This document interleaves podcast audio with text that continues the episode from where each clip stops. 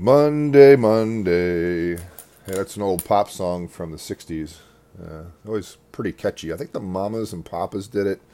I could be wrong about that. I am often wrong.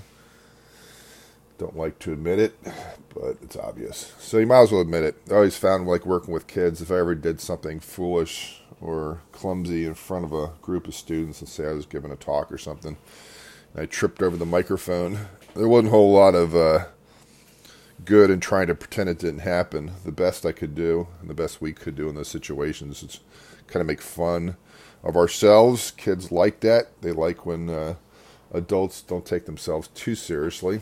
Now, there's a fine line. Don't want to be a jokester with kids and lose respect. But the best teachers I found really had this uh, had these two different qualities, and they could kind of turn them off and turn them on as needed. It, it was both being serious and silly at the same time, or in terms of being appropriate. So kids like to laugh, just like all of us do. But if you're a teacher, you have to convey knowledge and you know push them to do their homework and learn and all that stuff, and that tends to be more serious. Yeah, but being being silly in the midst of that's like spice. It helps make the dish of learning more enjoyable. And the best teachers that I've come across in my lifetime had that unusual combination of being very serious. The kids kids respected them. Uh, and didn't want to disappoint them more than anything. It wasn't that they feared uh, feared the teacher, although that could happen. It's more they didn't want to disappoint the teacher because they cared about the teacher and they liked the teacher because the teacher liked them. Uh, I can think of several teachers in my former high school that were like that. They got great performance out of the kids academically, uh, but also were able to be human and funny. I always respected teachers that opened up a little bit of their personal life. Not too much, it gets weird. You know, you don't want the teacher being like a teenager and telling too much. That's a boundary crossing. Let me get a sip of coffee here. I was joking with a friend of mine yesterday at a graduation party for a uh, young man, and uh, I don't see her a lot, but she owns a cafe in Lititz called Slate, and she said, "Could I sponsor your program?" We were just joking around for like five bucks, so I will give her a shout out. Slate Cafe in Lititz, you owe me five bucks, seller. Only kidding. Uh, so the uh, silly and serious balance is super important. Um, so if you make a mistake, try to make fun of it. That's probably the best way of doing it. Uh, last time in the last podcast, we've gotten a little bit about how meaning and morality is derived from our eternal nature. And I don't say those things lightly.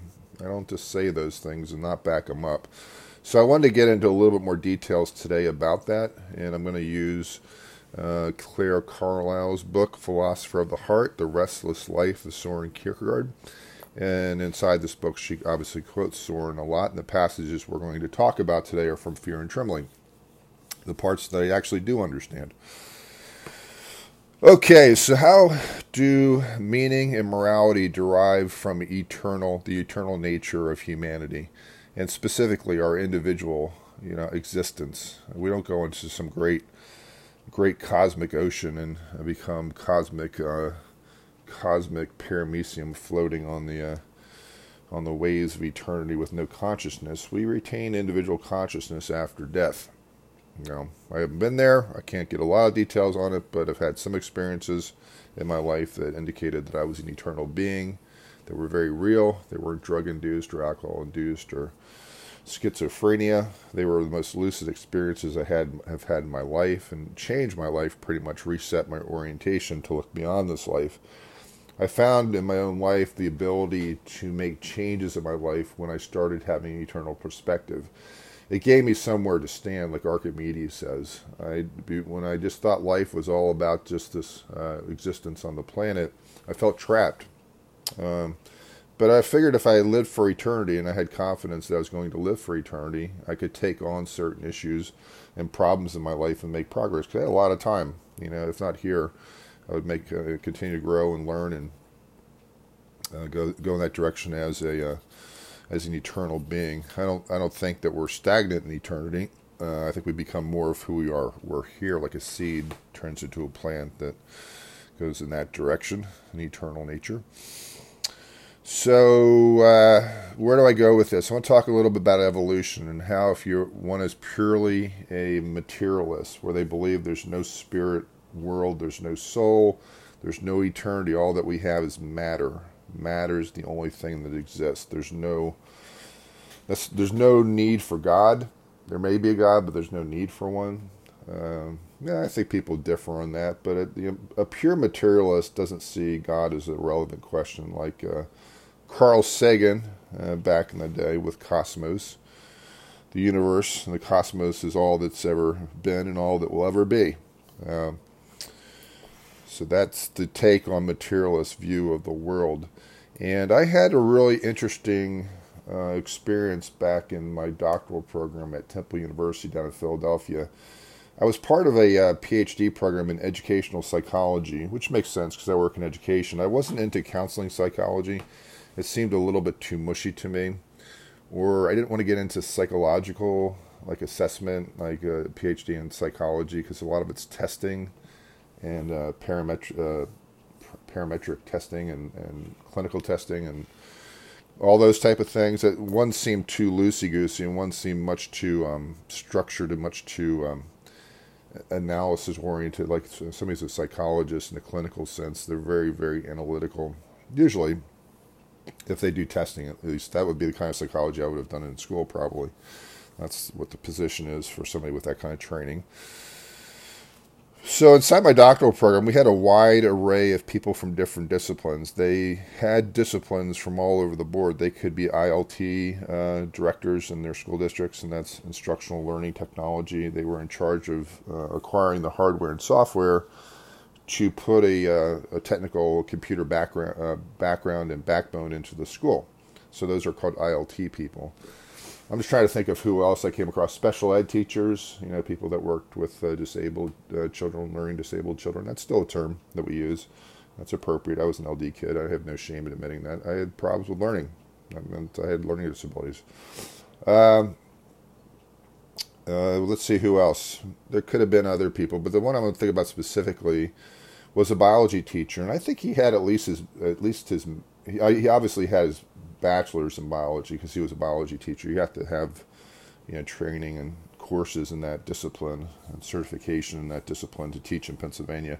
But I think he also had a master's in biology. I'm pretty sure, and he didn't want to go for his PhD in uh, biology for, for various reasons, which I don't know about. But he wanted to continue to become a better teacher.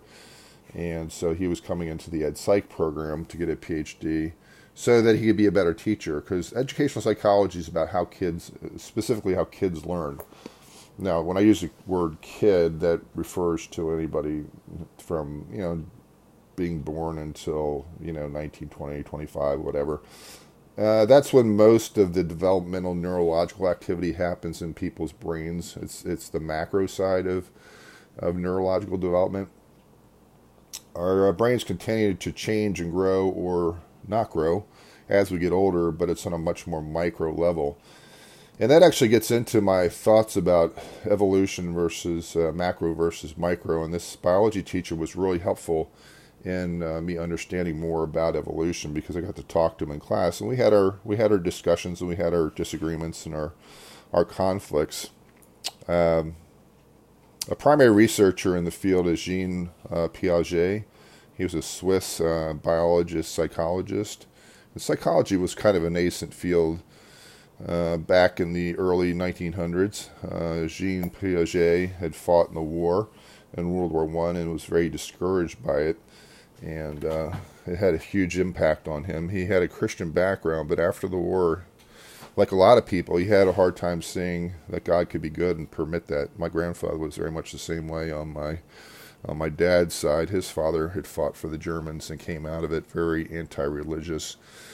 Uh, Jean Piaget or Jean Piaget, I don't really know how they would say that in Swiss French, but he was what's called a genetic epistemologist, and he his name for the field was genetic epistemology. Epistemology is just a word for knowledge. It's how we can define what we know and how we know it.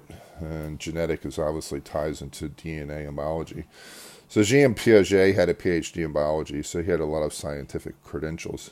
Now, when I applied for the program at EdPsych at Temple, it was interesting. One of the uh, interviewing committee professors said, I don't think you're a good fit here. So I, being a counselor, said, Well, who is a good fit? And the guy couldn't answer my question. And it was a rather humorous moment uh, that he couldn't answer his couldn't answer his concern of why I would be a good fit in the program, uh, because everybody came from a wide field of disciplines. Uh, so I don't know. He was he was a bit truculent, and I actually had him on my dissertation committee at the end. My advisor when I was at Temple University, the program took me like nine years, which was an extension. I think it's supposed to take seven.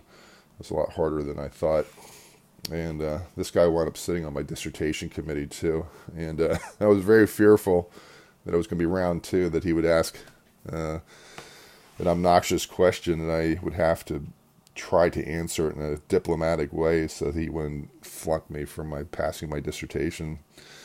But my wife at the time worked for Hershey, and I had brought a ton of candy to the uh, the actual oral defense. And I knew once he went for the candy, I had him. I knew he was being cooperative, and he was the first one to dive into the bag. So I didn't ha- I didn't take any classes with him. He wasn't in my area of specialization.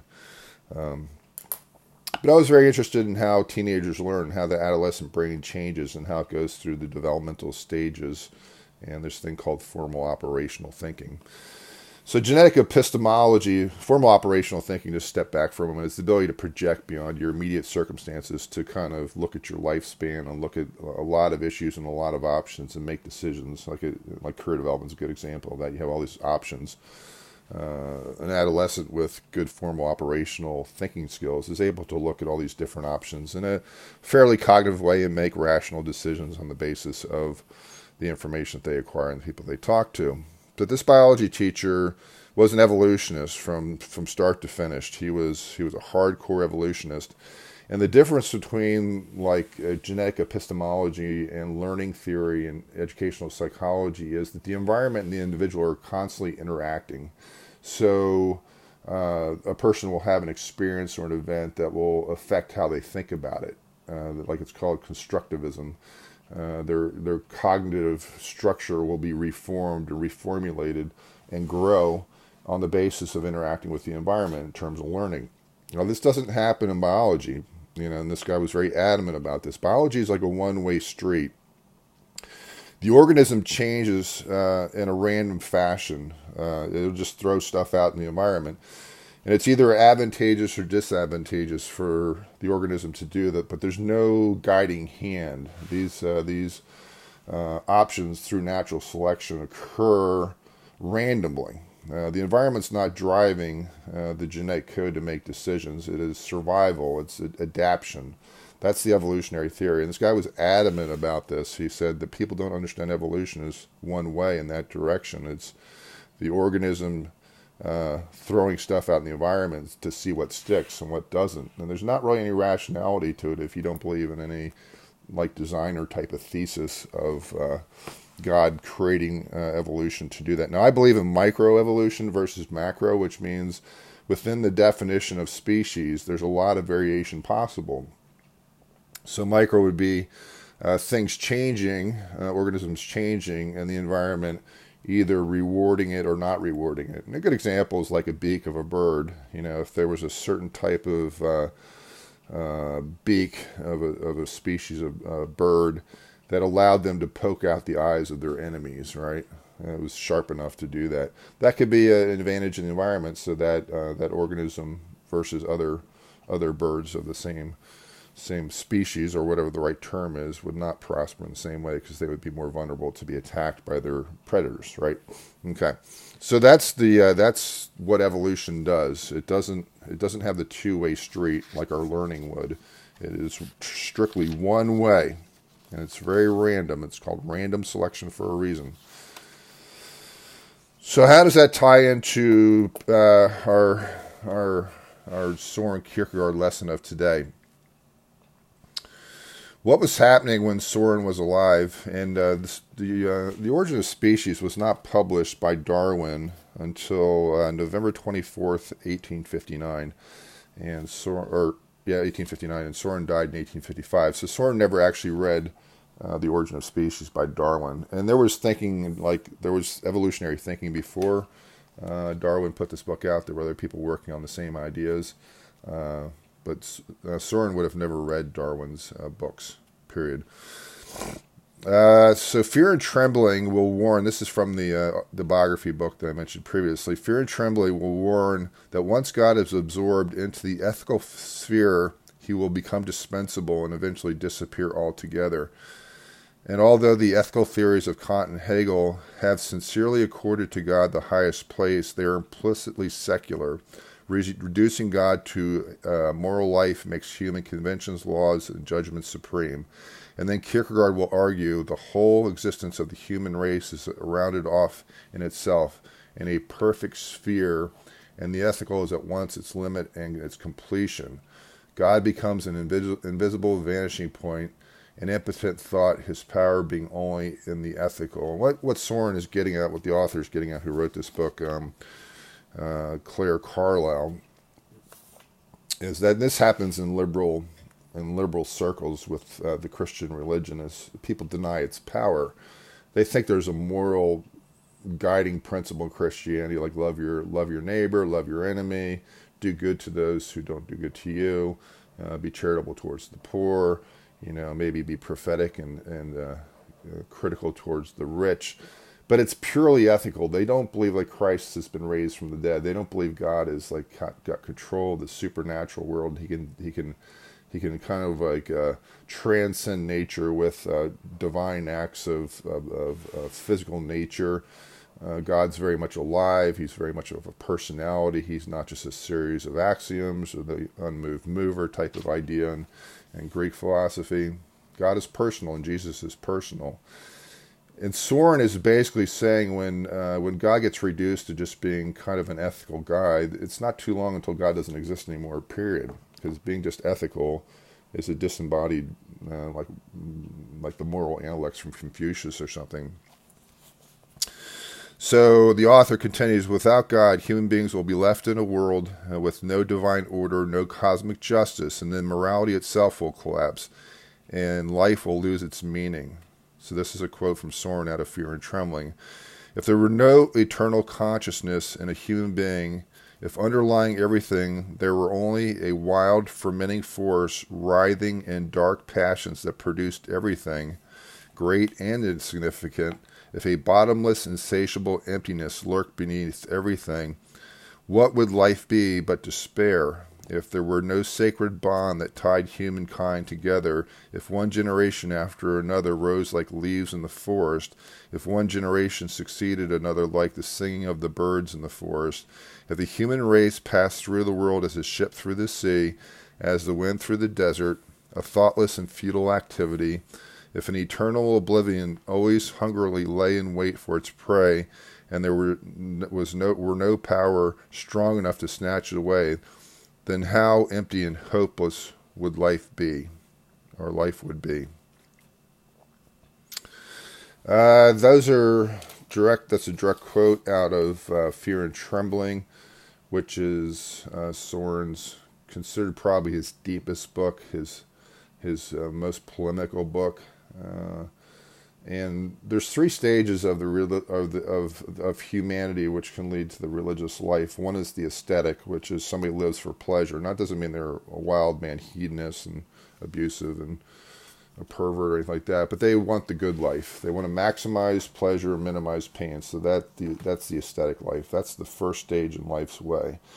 The second stage is the ethical, where someone lives beyond just their own pleasure and reducing their pain, uh, maximizing pleasure and reducing pain is they they're concerned about others. They you know they want to live an ethical life, so they have a set of moral principles that guide them. But there's again there's no no great power in it in the sense that it's divinely inspired. It's it's the ethical life. So you have a lot of uh, non-religious people that can be very ethical. They treat people fairly. They don't lie. Um, and that's kind of where a lot of uh, Christians were in Denmark and Copenhagen during Soren's time.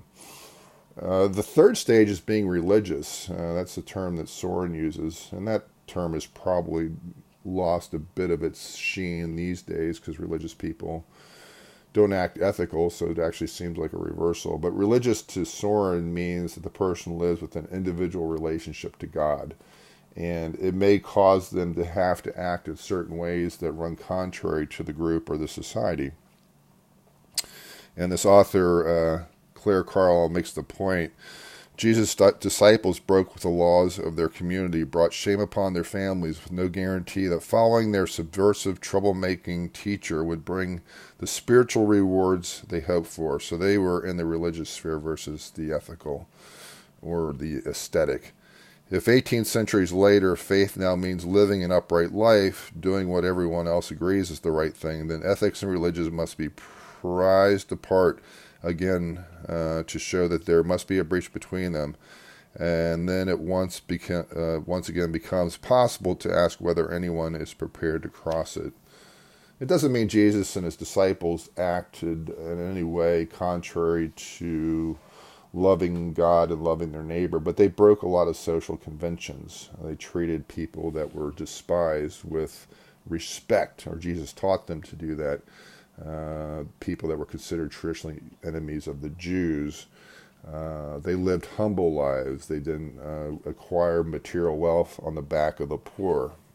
Um, there's a lot of Christian ethics that uh, Jesus brought to the world that ran contrary to the uh, the ethical life.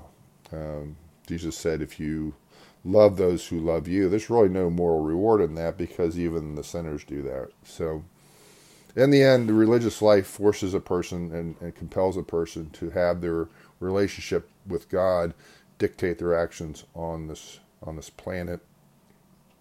And they believe in eternity because they believe that their character is being developed for something beyond this world. If it's only this world, uh, there's not much re- reason to be ethical. You may decide to be, because that's the kind of person you are. But in the end, if it's all material, it doesn't really matter. It's just one pile of this versus one pile of that. It's hard to make moral judgments on the basis of just materialism. It can be done, but it's, it's a leap of faith that makes Christianity's leap of faith look a lot smaller in comparison. So that's it for today. We'll see you again on Wednesday. Thanks for your listenership. I'll see you down the road.